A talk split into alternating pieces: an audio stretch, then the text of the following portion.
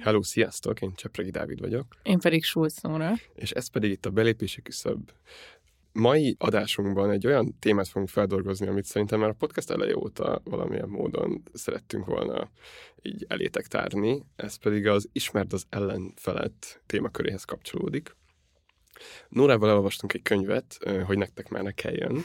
Ez Deák Dániel a Fidesz Recept című bestsellere. Na, igazából azt nem tudom, hogy mennyi példány sikerült eladni belőle, de az biztos, hogy a kiadó, ami a G. Fodor Gábor intézete mindent megtett azért, hogy a korosztályunknak az arcába legyen tolva, hogy ez itt egy ilyen korszakos mű. Erről fogunk beszélgetni veletek, és lesz egy vendégünk is, akinek valamilyen módon köze, köze van Deák Dánielhez. Tartsatok velünk! Az az ember, aki azt mondja, hogy nincs különbség bal és jobb oldal között, az jobb oldali. Mi nem az ellenzék ellenzék, hanem az ellenzék lelkiismerete szeretnék lenni. Megint úgy van, hogy olyan ember, aki nem cselekszik, állhat azon az állásponton, hogy az egész társadalom egy elvetendő valami kapitalizmus világmérdő bukására én sem látok rövid távol kilátást. Miért tetszik lábjegyzetelni a saját életét? Miért nem tetszik átélni? Miért csak reflektál?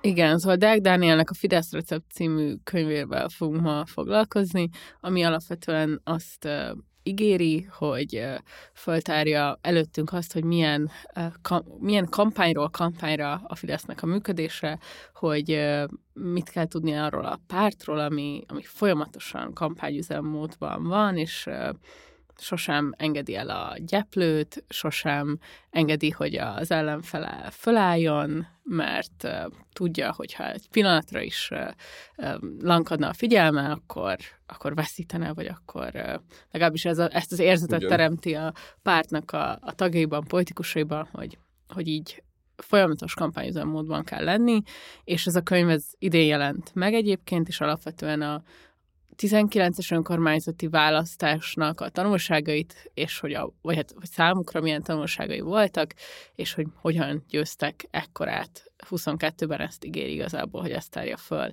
Előttünk nyilván ez a könyv alapvetően azt nem gondolom, hogy valóban betekintést engedne a fideszes politikai konyhára, ahogy itt többször használja ezt a metaforát, hogy mi történik a politikai konyhán, de mégiscsak valamit azért szerintem elárul arról, hogy mit gondolnak ők, hogy a saját táboruknak milyen kommunikációs, meg gondolkodásbeli kereteket, mankókat adnak, és ez igazából szerintem ennek van sportértéke, hogy, hogy ezzel legalábbis tisztában legyünk, meg az is tök érdekes, hogy ez a könyv most megjelent pár hónapja, és én több ponton is azért észrevettem olyasmit, ami előre jel, jel, jelezte, hogy milyen politikai lépések fognak történni, például a szuverenitásvédelem kapcsán, az, hogy a külföldi finanszírozás, illetve a szuverenitásnak a védelme mennyire fontos, ezzel kapcsolatban több mondat is van a könyvben, ami nyilván egy ilyen hát ilyen prognózisként is értelmez. Igen, igen, hát nagy, nagy, nagy válteszi képességek keltek hozzá biztosan, semmiképp sem információk. Szóval, ja, ilyen szempontból ez, ez egy, igazából egy délután alatt el lehet olvasni, és akkor mi, miért ne?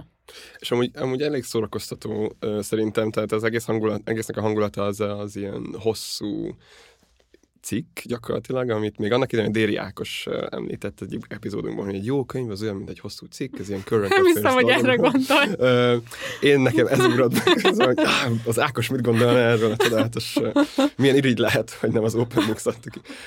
De hogy ami még talán egy ilyen egy lépéssel hátralépve, még mielőtt ez ilyen konkrét dolgokat említeném, ami nekem, ahol nekem megragadt egy pillanatra a figyelmem, így annyit mondanék, hogy kicsit az egész olyan, nem is tudom, talán Jánbi szokta ezt mondani, hogy így vannak olyan ellenzéki aktorok, akik amúgy úgy tekintenek a politikára és a saját feladatukra, meg úgy csinálnak uh, politikát, üzeneteket, stb., mint hogyha egy liberális demokráciában élnénk. Mint hogyha a szabad, mint hogyha a politikai uh, verseny ez egy ilyen szabad verseny lenne, anélkül, hogy itt a 13. évében élnénk a, az Orbán rendszernek, és kicsit ez a könyv is olyan, hogy a Deák Dániel effektíve egy ilyen kívülálló politikai elemzőként elemezgeti az ellenzéknek a stratégiáját, meg a Fidesz stratégiáját, azért nyilván azzal kapcsolatban transzparens, hogy ő szimpatizál a Fidesz-szel, és Hát nem, hát van. konkrétan bele van írva, hogy Igen, ő igen. a Megafon véleményvezére, és hogy, és hogy valójában a szereptorlódást egy értékként Igen.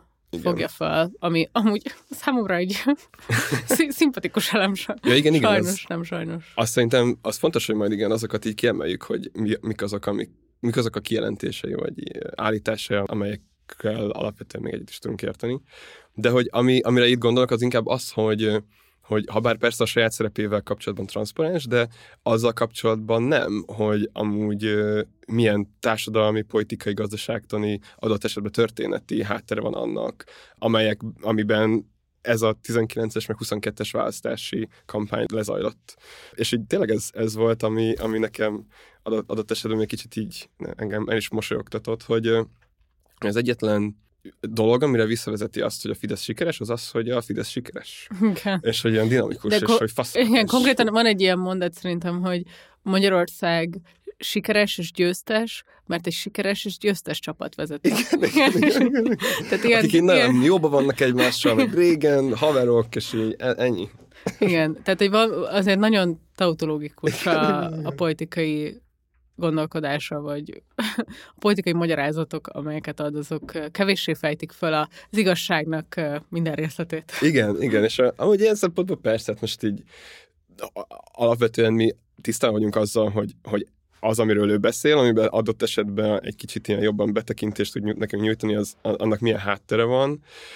De hogy igen, én ezen gondolkoztam kicsi- kicsit, hogy ha olyan emberek olvassák ezt, akik amúgy alapvetően ellenzékiek, és inkább az ilyen ellenzéki maximazóhoz tartoznak, akiknek adott esetben még megvannak ezek az ilyen fura, ilyen, ilyen, ilyen nagyon korrupció fókuszú, kicsit ilyen anti-Orbánista, babonás nézetei, akkor elolvassák ezt, és azt mondják, hogy úristen, hát ez így milyen para, hát itt konkrétan azt írja le, hogy olyan szervezetet ír le, mint ami egy kicsit ilyen rákosista, ahol az embereknek nem szabad kibeszélni a csapatból, ahol itt szétmérnek mindent, és csak ö, azzal fognak menni, ami annak többsége, stb., de hogy valójában ezek nem Fidesz specifikus dolgok, hanem demokráciában, politikai kommunikációban, kampányszervezésben, és amúgy kormányzásban olyan, olyan eszközök, amelyet legyen jobb oldali vagy baloldali, minden párt használ.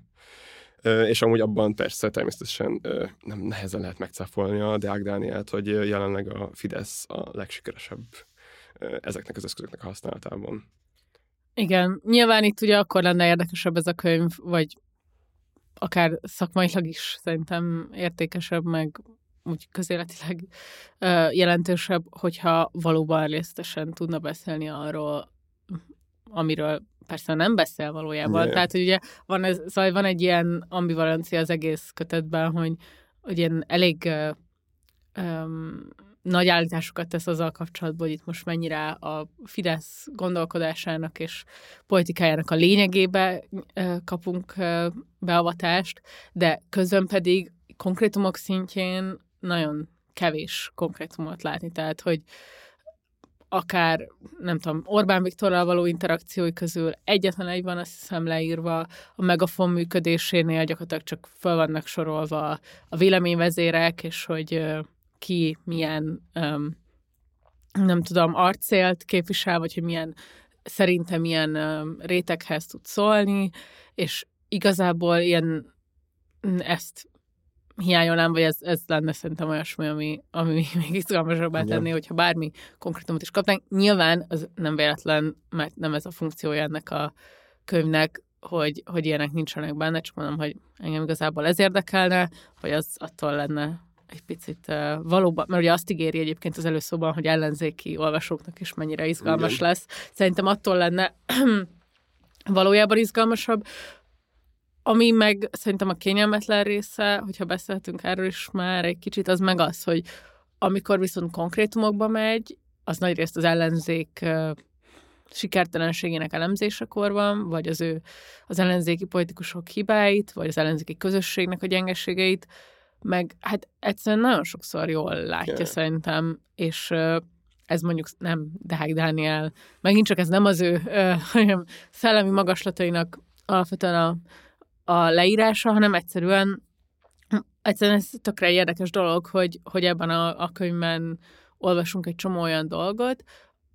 Például az egyik ugye az, hogy miért akar egy konzervatív jelöltel indulni, ha, ha jobboldali hegemonnal szemben az ellenzék, hogy ez mennyire egy politika stratégiailag értetetlen koncepció volt, vagy hogy a jelölt Márkizaj Péter miért áll le vitatkozni a Deák Dániel, meg Bohár Dániel, ő maga mondja Deák Dániel, hogy nem érti, hogy Márkizaj Péter miért őt hívogatta, hogy vitázzanak, Ja, ja. mert hogy egy miniszterelnök jelölt az vitázzon a maga szintjén, vagy ne vitázzon, ugye? És, és, és ezek szerintem olyan dolgok, amik persze mm, kényelmes onnan, abból a, az egzisztenciális pozícióból, ahol Deák Dániel van, ezeket így mondani, szóval semmit, nyilván számára igazából semmi tétje nincsen ennek, de én szívesen látnék hasonló dolgokat, vagy hasonló akár keretezésben, akár tényleg ilyen típusú elemzéseket, meg ilyen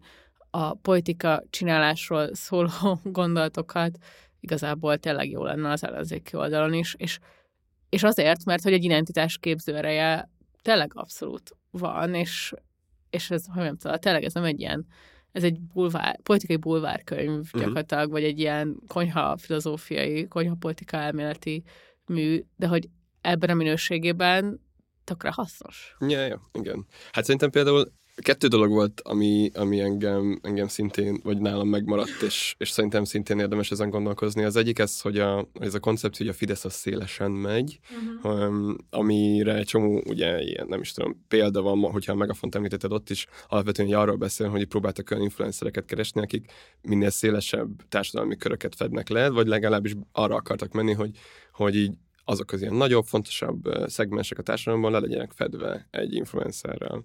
És hogy, és hogy a másik, ami ehhez szor- szorosan kapcsolódik, az az, hogy a, a Fidesz az ért az emberek nyelvén. Kb. ez az ilyen nagy mondása. És, és itt elég sok ilyen példát hoz az MZP beszédeiből, kampányából, meg ugye az egész ellenzéki működésből a, a választási kampány előtt. Ugye emlékszünk, hogy mekkora fókusz volt a közös programon már az előválasztás után, amikor ugye alapvetően már volt különben egy közös program, de az eredmény fényében át kellett írni. Meg az valószínűleg nem csak nekem van meg, hogy az MZP-nek ilyen 50-60 perces beszédei voltak, ahol így elkezdődött, elkezdte egy ponton, és aztán már össze-vissza ment. Igen, de hogy ezek, igen, ezek az ilyen kommunikációsan értetetlen dolgok, és akkor van a politikai stratégiai része, ahol megint csak mennyire igaza van Deák Dániel, hogy, hogy a frakciókon való egyezkedéssel telt az idő. Tehát, hogyha belegondolunk, Igen. hogy mi volt, ugye pont két éve, akkor ilyenkor voltunk ott, hogy me- lement az előválasztás, megnyert a Márkizaj Péter, és azzal töltötte a november-decembert, hogy megpróbált Frakciót Frakciót. frakciót szerezni.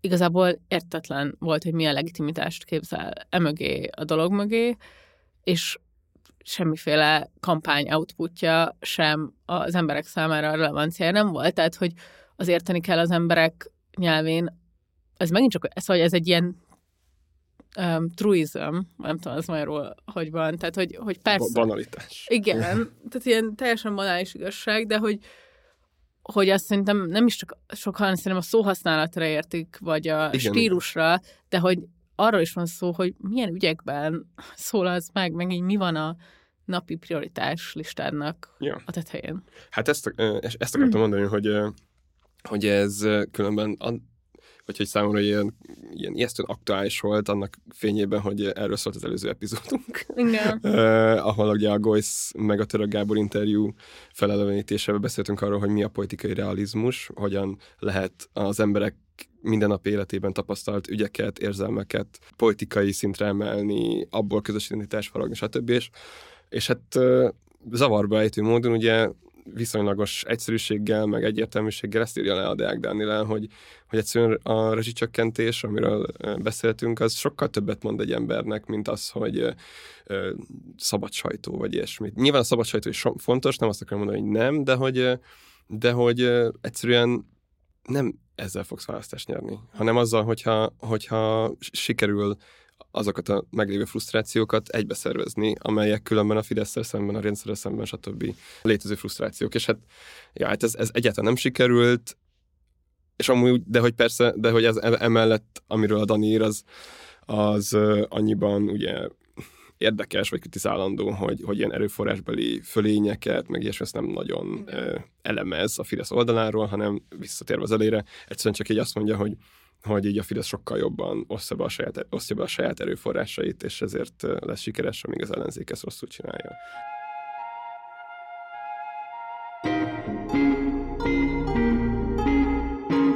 Na, és van egy ilyen szakmai kérdésem hozzád, hogy uh, arról mit gondolsz, ami itt az egyik állítása a könyvben, hogy 2019-es főpolgármester választás után egyrészt uh, arról, arról ír, nagyon aranyos pillanat a könyvnek, hogy a Fidesz uh, eredményváróján sokan szomorúak voltak. Ja, ja. um, Azonnal valami volt a tarlós um, mert, hogy, mert hogy reménykedtek tarlós győzelmében. Ja, ja. Um, ami hát joggal egyébként, vagy hát a KVK-k alapján, de hogy nem ez csak egy ilyen kedves pillanata volt a könyvnek, ilyen az érzelmi oldalát ennek a közösségnek megvillantotta. Igen. És igazából erről akartam kérdezni, hogy, hogy ez, ezek máshol is, mert sokszor hallottam ezt a fajta magyarázatot, hogy ott kapcsolt be valami a Fidesznél azzal kapcsolatban, hogy a Facebookot is meg kell hódítani, ja. és a Deák Dánielnek is igazából az ilyen tényleg banális politika elméleti gondolatokon túl, mint saját szakmai megnyilvánulása ebben a könyvben, az ez, hogy ő ennek a csapatnak lett a részese, akikkel nekiálltak meghódítani a Facebookot, és, és arról beszél, hogy ez valóban a fideszes szakmai, meg politikai háttér dolgokban ez volt, ez egyik ilyen kulcs Igen. tanulságuk. Ja, hát pont erre akartam is ráfordulni, hogy különben a könyv második fel az gyakorlatilag erről szól. Igen. Hogy így, a, hogy ő és a Megafon és a, a Fidesz hogyan fordult rá az online térre. Ami számomra különben, igen, pontosan ilyen személyesen is izgalmas volt, és ez az egyik ilyen, vagy ez az egyik ilyen talán érdekesebb insight, vagy ilyen bepillantás a Fideszen belüli dinamikákban, meg amúgy törésvonalakban, hogy, hogy erről hogyan gondolkoztak. Hogy ugye volt, azt írja a Deák Dániel, hogy alapvetően volt egy törésvonal, az egyik oldalon azok álltak, akik azt mondták, hogy a Facebook az alapvetően canceleli a jobboldaliakat, nem nagyon lehet meghódítani amúgy is a, a baloldal minden ilyen like bajnokságban tarol. Ér... A Trumpot is kitiltották. A Trumpot is, igen, szóval, hogy ez az mondás. ilyen globalista elit amúgy se fog nekünk teret adni. Ezért nekünk alapvetően a saját platformainkat kell kidolgozni. Szerintem talán még néhányan emlékeznek arra, hogy volt a Hundub nevű projekt, ami az ilyen jobboldali Facebook lett volna. Én nem tudom, hogy az most alapvetően, vagy az most hol van, de hogy, de hogy erre voltak kísérletek a jobboldal, szélső jobboldal részéről is. És akkor a másik oldalon meg azok az emberek voltak, akik végül különben nyert, megnyerték e- ezt a belső, belső Jó, vitát. Ha elhizzük, hogy ez így zajlott, ja, persze. Ja, igen, igen. Biztos, hogy ilyen vitafórumot szerveztek róla. um, hogy azok az emberek voltak, akik azt mondták, hogy, hogy a Facebook az egy üzlet, tehát abban az esetben, hogyha elég pénzt adsz nekik, akkor nem kell félni attól, hogy, hogy cancelelnek, és különben ilyen érdekes, hogy, hogy az egyik ilyen alap digitális szervezői uh, szlogenre vagy megfontolásra épült az ő gondolatuk, miszerint, hogy az embereket ott kell elérni, ahol vannak. És az emberek, hogyha megnézik ezek a statisztikákat Magyarországon, az internet használók 95 vagy 6 a Facebookon van, ami amúgy kiemelkedő európai szinten is. Van egy csomó ország, ahol már, már valamilyen más platform beelőzi a Facebookot, de itthon, itthon stabilan tarol, és a második az talán az Instagram, és ott is talán ilyen 10 vagy 20 valahány százalékról beszélhetünk az, az online jelenlévő emberek között. És és azt ez az érdekes, hogy, hogy itt erre a projektre épült rá a megafon, hogy oké, okay, próbáljuk ki, öntsünk rá rengeteg pénzt, és nézzük meg, hogy sikerül-e elérni vele embereket, sikerül-e létrehozni ezeket a közvetlen kapcsolatokat. És, és amúgy a Dani, a Deák Dani abban látja ennek a sikerességét, hogy egyszerűen jól csinálták megint csak. Ö, azt mondja, hogy azért sikeres a Megafon, mert könnyen érthető, ö, rövid, jól szerkesztett, jól vágott üzeneteket közvetít a Megafon ö, az olvasóknak, meg a, az internet felhasználóknak, ugye arról nem beszél, hogy itt meg mi, micsoda ilyen mennyiségi befektetések vannak. Most azt nem néztem meg, hogy hány milliárd forintot költött eddig a, a, a, a magyar állam gyakorlatilag a Megafon, Megafon projektre, de hát azért ez egy fontos közgazdaságtani nem tudom, alapvetés, hogy a, a mennyiség egy ponton minőségbe fordul át, és ilyen szintű erőforrások a bal oldalon, még akkor is, amikor alapvetően hozták ezeket a lájkbajnokságos számokat, egyáltalán nem voltak elérhetőek. Tehát itt, itt szerintem ez egy fontos, vagy egy tök jó példa arra, hogy, hogy igen, alapvetően egy jó, vagy szerintem egy ilyen digitális, meg ilyen korbeli technológiák szempontjából egy jó irány az, sajnos, amit, amit vettek, és és amúgy tényleg egészen jól csinálják, de hogy emlékeztetnünk kell magunkat arra, hogy, hogy micsoda ilyen löketet kaptak ehhez az államtól. Persze, igen. Ja. Hát ez, ez az állít, vagy így van elmesélve ez a sztori a könyvben, hogy Dukász Magora, Fidesz online igazgatója képviselte leghangosabban azt az álláspontot, hogy ha már ekkora szerepet tölt be a Facebook, akkor nem visszavonulni kell, hanem igen. meghódítani, és mivel a Fideszben a győztesek kultúrája uralkodik, ezért természetesen győztek is. Igen. Tehát, hogy ezt mondom, hogy igen, az igazságnak minden részlete nincsen kibontva. Valószínűleg valami történt, amiből yeah. ez a stratégiai belátás megszületett, hogy több, többet kell jelen lenniük a Facebookon, de nem a győztesek kultúrája yeah, yeah. kellett önmagában, hanem uh, nagyon sok pénz, meg egyébként az a biztonsági háló is egyébként, hogyha te um, Deák Dániel, Dél Steffi, Bohár Dániel, vagy akármelyik arcuk vagy, akkor arra számíthatsz, hogy itt hónapokra, évekre előrevetíthetően egyrészt egy saját egzisztenciát tudsz fölépíteni a világnézetedből, vagy abból, hogy eladod, hogy van egy világnézeted, és hogy politikailag is védve leszel yeah. ezáltal a közösség által. Szerintem ez amúgy erről Dáj Daniel nem beszél megint csak, de meg egy olyan része, ami szerintem nélkülözhetetlen ahhoz, hogy egy ilyen infrastruktúrát működtetni lehessen. Igen. És amúgy még amit, amit szerintem érdemes elmondani a könyvről, hogy ilyen végtelen eufemizmusokkal van tele, és majd mindjárt visszatérek erre, ehhez az onlinehoz, meg a megafonhoz, de hogy de hogy persze említettük azt, hogy ne beszél csomó mindenről, de amiről meg beszél, arról, arról egy csomószor úgy beszél, mint hogyha, mint hogyha alapvetően a, a, a súlya vagy a tétje az sokkal kisebb lenne, mint ami valójában. És egy, egyik ilyen, az az ellenzékmenedzsment. Gyorsan felolvasok egy, egy kis részletet. Az ellenzékmenedzsmentre úgy kell gondolni, hogy, hogy alapvetően ez a Fidesznek az egyik ilyen stratégiája, ami ezt az ilyen elképesztően sikeres pártot még sikeresebbé teszi. Na, nézzük meg, hogy mit jelent az ő definíció szerint ez. Az ellenzékmenedzsment a politikatudományban ritkán alkalmazott kifejezés. Azt írja le, hogy a kormányoldal a politikája során igyekszik formálni az ellenzékről kialakított képet a választási kampányban. Ezzel akár befolyásolva az ellenzékben végben menő folyamatokat. Egyszerűen megfogalmazva, a Fidesznek van állítása a baloldalról, sőt, még azt is megnevezi, hogy meglátása szerint ki annak a valódi vezetője. Ez is a Fidesz sikerének egyik kulcsa, ugyanis a kormányoldal olyan erős és koherens leírást ad a saját ellenzékéről, amivel még ellenzéki szavazók is azonosulni tudnak. Ezzel szemben pedig a baloldal nem tud saját identitást kialakítani, nem tudják saját magukról elmesélni, hogy kik is ők valójában. És itt Szóval ez az érdekes, ennyi volt az idézet, hogy, hogy itt vannak ugye tartalmi dolgok, meg vannak erőforrásbeli dolgok, és ezt ő egyáltalán nem különíti el, hanem egyszerűen csak a tartalmira fókuszál. Ugye itt az ellenzékmenedzsment, a miniferi, a dollárbaloldal, a terrorista, antifa, szóval, hogy ilyenfajta eufemizmusokkal van teletűzdelve ez a könyv, ami miatt különben nyilván ellenzéki olvasóként kicsit felcseszhetjük magunkat. De hogy azért mondtam, vagy azért akartam ezt behozni, kevésbé az ellenzéki dolgokról, hanem sokkal inkább arról, hogy például a Megafon tartalmi szempontból milyen üzenetekkel operál, hiszen itt nem csak arról van szó, vagy itt valószínűleg nem kell bemutatnom a hallgatóknak, hogy alapvetően nem arról van szó, hogy hogy igen, a megafon eltalálja az emberek nyelv, és a megafon tényleg olyan dolgokat hoz politikai napirendre, amely az emberek kizsákmányolás miatti, hétköznapi kínlódások miatti frusztrációi, hanem ezeket a frusztrációkat olyan narratívákkal manipulálja, vagy így vegyíti össze, amelyek, amelyek inkább ilyen konspirációs teóriások, és adott esetben különben elképesztően erőszakosak, szélsőségesek, stb. És ezért akartuk behívni azt a vendéget, akit hamarosan bemutatunk nektek, mert, mert a Megafon ilyen adott esetben emberellenes és ellenséges narratíváinak, üzeneteinek vannak a valós életben áldozatai, talán sokan láttátok a Valótlanul nevű dokumentumfilmet, amit a 444-en Ács Dániel és Plankó Gergő forgatott. Abban a dokumentumfilmben néhány ilyen, ahogy a nyilvánosságban szereplő áldozatról volt szó.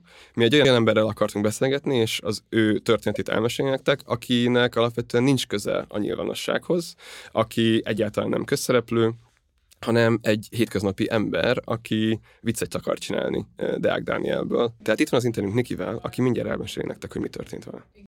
Kiderült, hogy Bidenék már megint hülyére vették az egész nyugati világot. Hamarosan véget érhet az ukrajnai háború, és békét köthetnek a felek. Hamarosan itt a harmadik világháború. Elmondok öt fenyegető jelet, ami erre utal.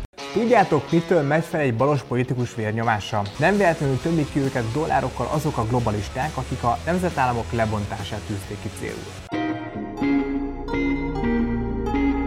Szia Niki, nagyon köszönöm, hogy elfogadtad a meghívásunkat. El tudod mondani, hogy neked mi közöd van Deák Dánielhez? Hú, hát szóval még ennek az évnek a legelején én voltam az, aki írta a csillbombás kommentet a Deák Dániel posztja alá, amiből hatalmas botrány, meg, meg internetes mém kerekedett. Uh-huh. Mi volt pontosan ez a komment? Fú, itt pontosan már nem tudnám idézni, de hogy egy csillbombát rejtettem el a lakásába, és a detonátor az Orbán Viktor seggébe van, és még mélyebben fel kell nyúlnia, hogy detonálni tudja a bombát, vagy különben 5 óra, 34 perc múlva felrobban. És, erről, és erről hogyan reagált? hát úgy reagált, hogy másnap reggel bement a rendőrségre, hozzám pedig délután ilyen kettő környékén rendőrök kopogtattak, hogy házkutatási parancsuk van. Egy internetes kommentel kapcsolatban. Az komoly. És te beszéltél vele, vagy? Én nem találkoztam vele. vele. És ő hogyan, kommun- tehát elment a rendőrségre, ez oké, okay, mármint, hogy ezt értjük, és aztán ő ezt valahogy kiposztolta, vagy használta az ő nyilvánosságában? Ő posztolt, miközben engem vittek a rendőrök, ő közben posztolt, hogy sikerült elkapni a komoly bűntevőt. és ö, megosztotta a kommentet időközben, amit nagyon szépen kicenzúrázott, hogy a, a komikus részét kihagyta, csak az, hogy egy bombát rejtettem el, és fel fog robbanni meg, meg posztolta, hogy most már levették az új lenyomatomat, meg hogy most már kicsit biztonságban érzi magát, meg ilyenek. Szóval, hogy azzal akkor tisztában volt, hogy ez egy vicc. Szesztetében biztos vagyok benne, hogy tisztában volt ezzel. Kemény. És te akkor, te, te most még diák vagy, nem? Nem, már nem. De hát amikor, amikor ez egész történt, akkor még az voltam, igen. Akkor te, amikor történt, akkor diák voltál? Igen. Ja, hát én, én arra emlékszem, hogy egy selfit posztolt, hogy az ő lakását is átnézték a Ja, igen, a igen, igen, mindkettő lakását átnézték. Mindkét, igen. Innen tudjuk, hogy két, két ingatlanja is van. És ugye az Orbán Viktor senki. ja, de amúgy nevetgélünk ezen a sztorin, de azért is akartunk beszélgetni veled, mert igazából jól mutatja azt, hogy Deák Dániel, aki elvileg csak egy véleményvezér, elvileg csak a megafonnak egy arca, valójában mégiscsak ilyen, tehát egy olyan típusú hatalma van a világban, hogy egy tényleg, nem tudom, rossz ízésű poénért utána valakit az erőszak szervezeteknek, a rendőrségnek, illetve utána később a, a jogi rendszernek is kitesz, és hogy igazából, e, ja, szóval, hogy hogy lehet, hogy most az ember nevet gérünk, de szerintem maga a sztori azért elég durva. És hogyha kicsit még mesélsz arról, hogy így mik, miken kellett átmenned egy ilyen komment miatt, um, ja, azt szerintem, hogy tanulságos lenne így mindenkinek azzal kapcsolatban, hogy miket is tud okozni a világban Deák Dániel. Hát akkor elmondom, hogy hogy történt az egész procedúra. Ugye megjelentek házkutatási parancsal, ott egy ilyen körülbelül másfél órát vártunk a szervekre, akik elvégzik a házkutatást, meg, meg kutya, meg minden. A kutyát a végén nem hozták be, mert rengeteg házi állatom van, és, és amúgy sem, a rendőrök sem vették olyan komolyan az ügyet, úgy, úgy, úgy voltak vele, hogy lazábban fogják kicsit kezelni, feltúrták az egész lakást, tényleg mindent átnéztek, ami legalább segített abban, hogy rendet rakjuk utána rendesen. Aztán bevittek, kihallgattak, és feltettek például olyan kérdéseket, hogy tudom-e, hol lakik a Deák Dániel, hogy tudok-e bombát gyártani, meg, meg ilyen ö, ügyhöz tartozó kérdéseket. Ugye levették az új lenyomatomat, csináltak rólam fotókat, aztán ilyen este, fú, nem is tudom, nyolc környékén sikerült elengedniük. Viszont amikor odaérkeztem a rendőrségre, akkor amúgy nagyon sok rendőr mosolygott ezen, és volt egy olyan, aki amúgy meg is dicsért, hogy nagyon-nagyon szimpatikus volt neki ez a komment, és hogy nagyon jót mosolygott rajta, és hogy örült, hogy találkozott velem. Aztán igazából ennek a napnak így lezártuk, és utána már csak vártam, hogy, hogy akkor most mi lesz az ítélet, mi fog történni, és ugye az ügynek a vége az lett, hogy kaptam 160 óra közmunkát. Ez sajnos nem véletlen, hiszen a Lipsiknek mindig fáj, ami a nemzeti identitást erősíti. És amúgy ugye, ami volt még ebben az egészben, az, az nem csak az, hogy hogyan hurcoltak meg, hanem hogy hogy rólad akkor azt állították, hogy te a szikra mozgalomnak vagy az ilyen terrorista aktivistája. Igen, igen, ezt elmondtam a Jámbinak is, hogy feltételezem azért kerített ekkor a feneket ennek a kommentnek, mert hogy látta, hogy nekem ö, magyar antifa közösségek lájkolva vannak Facebookon, illetve a Szikra mozgalom, és ugye pont akkor volt februárban hmm. a nagy antifa balhé, és akkor ezt így tovább lehetett csűrni, csavarni. És akkor neked volt bármi között a szikrához? Nem. Köszönöm, bírom. Ja, és szerintem hogy tehát akkor azt gondolod, hogy alapvetően az volt a célja ezzel a Deák Dánielnek, hogy egy ilyen kapcsolatot hozzanak közted és a szikra között, meg hogy éppen arra a pár napra egy ilyen ügyet csináljon. Igen, igen, online. igen.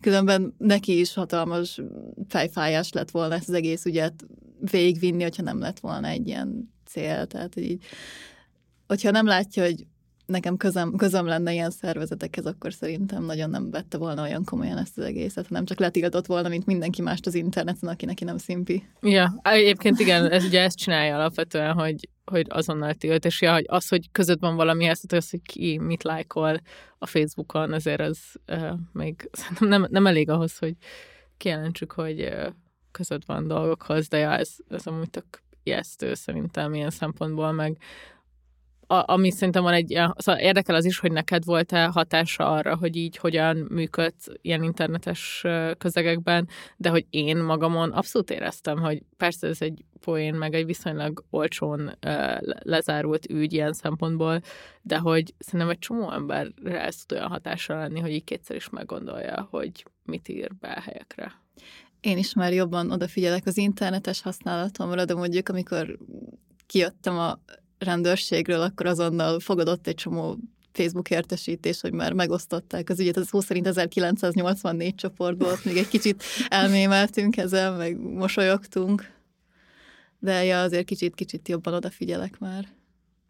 Igazából engem jobban megrendített az a valótlanul dokumentumfilm, mint gondoltam, mert ugye nagyon sokat pörögtünk ezen, hogy tényleg az precedens nélküli, ami történt a szikrával, meg a szikra környékén az utóbbi egy évben, de hogy ilyen mélyen ezek a sztorik, amikről ott beszélnek, nem voltak meg, és hirtelen is kezdtem érezni egy ilyen sorsközösséget, különben azokkal az emberekkel, akik benne vannak ebben a dokumentumfilmben, és egy kicsit még lelkiismert fordulásom is lehet, hogy basszus, hát így, így ilyen feneket kerített említettem akár a podcastben is annak, hogy így mi történt a szikra környékén, de ugyanakkor azért ez egy nagyon fontos különbség, és csak elismételem, hogy, hogy te nem vagy egy közszereplő, még, még tüntetésen sem mondtál el beszélni, szóval nem egy, nem egy ilyen nagy blanka, aki mondott egy beszélt, és aztán egy bum, hanem egy kommentet írtál.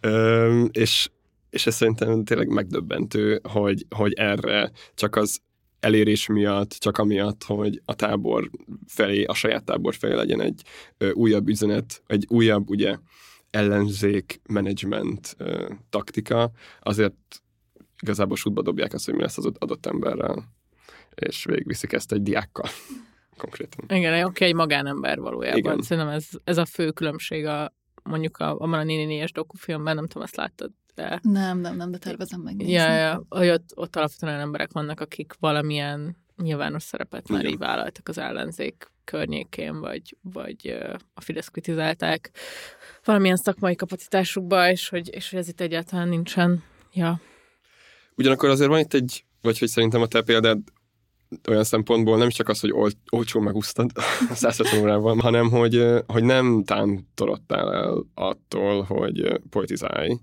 És szerintem ez egy tök fontos üzenet egy csomó ember számára, hogy persze, vannak ezek az ütések, vannak ezek az eszközök, amikhez folyamodik a NER, meg az Orbán rendszer, de hogy vannak politikai közösségek, amikben, amik felveszik a harcot ezzel szemben, és az, ahhoz szokhoz lehet csatlakozni, és azok talán adnak egyfajta biztonságot, hogyha nem is akkora biztonságot, mint a, a megafon milliárdjai, de hogy, de hogy valamennyit azért mégis. Hát az, hogy engem elrendítsenek attól, hogy politizáljak, az sokkal több kell. Tehát rettentően makacs ember vagyok. Nem fog, nem fog ez rajtam nagyon kifogni. Amúgy engem még az érdekelt, hogy mert hogy most Deák Dánielről beszélgetünk, és hogy az, hogy van, van ebben egy ilyen érdekes, egy csomó arca van a Fidesznek, vagy a Megafonnak, és hogy mitől Deák Dániel az egyik legirritálóbb. Tehát például te is miért pont Deák Dánielnél kommentáltál, vagy hogy ja, ez érdekel, hogy erről van-e bármi gondolatotok, hogy mi, mi teszi őt különösen irritálóvá? Hú, nem is tudom. Hol kezd? Na- nagyon, nagyon sok aspektusában, ilyen rettentően, hogy mondjam, gyomorforgatóan idegesít. Meg talán ő az, aki a leges legtöbbet posztol. Igen. Nem tudom, amúgy kicsit olyan, mint hogyha nem egy ember lenne. Nem? De nem. Kicsit, tudod, hogy a Bohárról is néha érzem, hogy nem egy ember. A többiek amúgy annyira nem is izgalmasak szerintem. Igen. Hát most a Deák Dani írta, hogy a Momentum a románoknak szurkol, azon mosolyogtam még egy nagyot. Igen, igen. És Csapat első. És ott ki satírozta, hogy a magyar zászlót kirakták, és... és azon pattogott, hogy egy két napig, és úristen, nagyon rossz volt. Hát ezek a ezek a példák arról, hogy a, hogy a megafon ért az emberek nyelvén. Ja. Ja. Na jó, igazából nagyon köszönöm, hogy ezeket elmesélted. Nem tudom, van-e még valami olyan tanulsága, vagy ami így neked ez az egész, az egész ügyet, ahogy így nem tudom, magadba kezeled, amit megosztanál még esetleg. Hmm. Szerintem nagyon nincsen semmi más. Én köszönöm, hogy elhívtatok. Ne hülyeskedj, hát ez a legkevesebb szerintem azok után, amit a hazáért a elszenvedtél. Igen. Um, Nagyon Ja. köszönjük ki. álljon ez az interjú emlékeztetőként mindazoknak az embereknek, akik elhiszik Deák Dánielnek azt, hogy a Fidesz receptje csak az, hogy faszák. Igen. Öm, ja, két hét múlva találkozunk, addig is kövessetek be minket Facebookon, Instagramon, írjatok a belépési küszöbkukat gmail.com-ra, hogyha van valamilyen ötletetek, kérdésetek, kommentetek, és hát ezt már biztosan sokan tudjátok, de elindult a saját ö, RSS csatornánk, ami azt jelenti, hogy külön is be tudtok minket kötvetni Spotify-on, vagy a kedvenc podcast alkalmazásotokon, és van már YouTube csatornája is a Partizán Podcastnek, ott is meg tudjátok nézni, hallgatni ezeket a beszélgetéseket, szóval osszátok tovább, adományozatok a Partizánnak, maradjatok ö, hazafiak. Ja. Köszi, sziasztok! Sziasztok!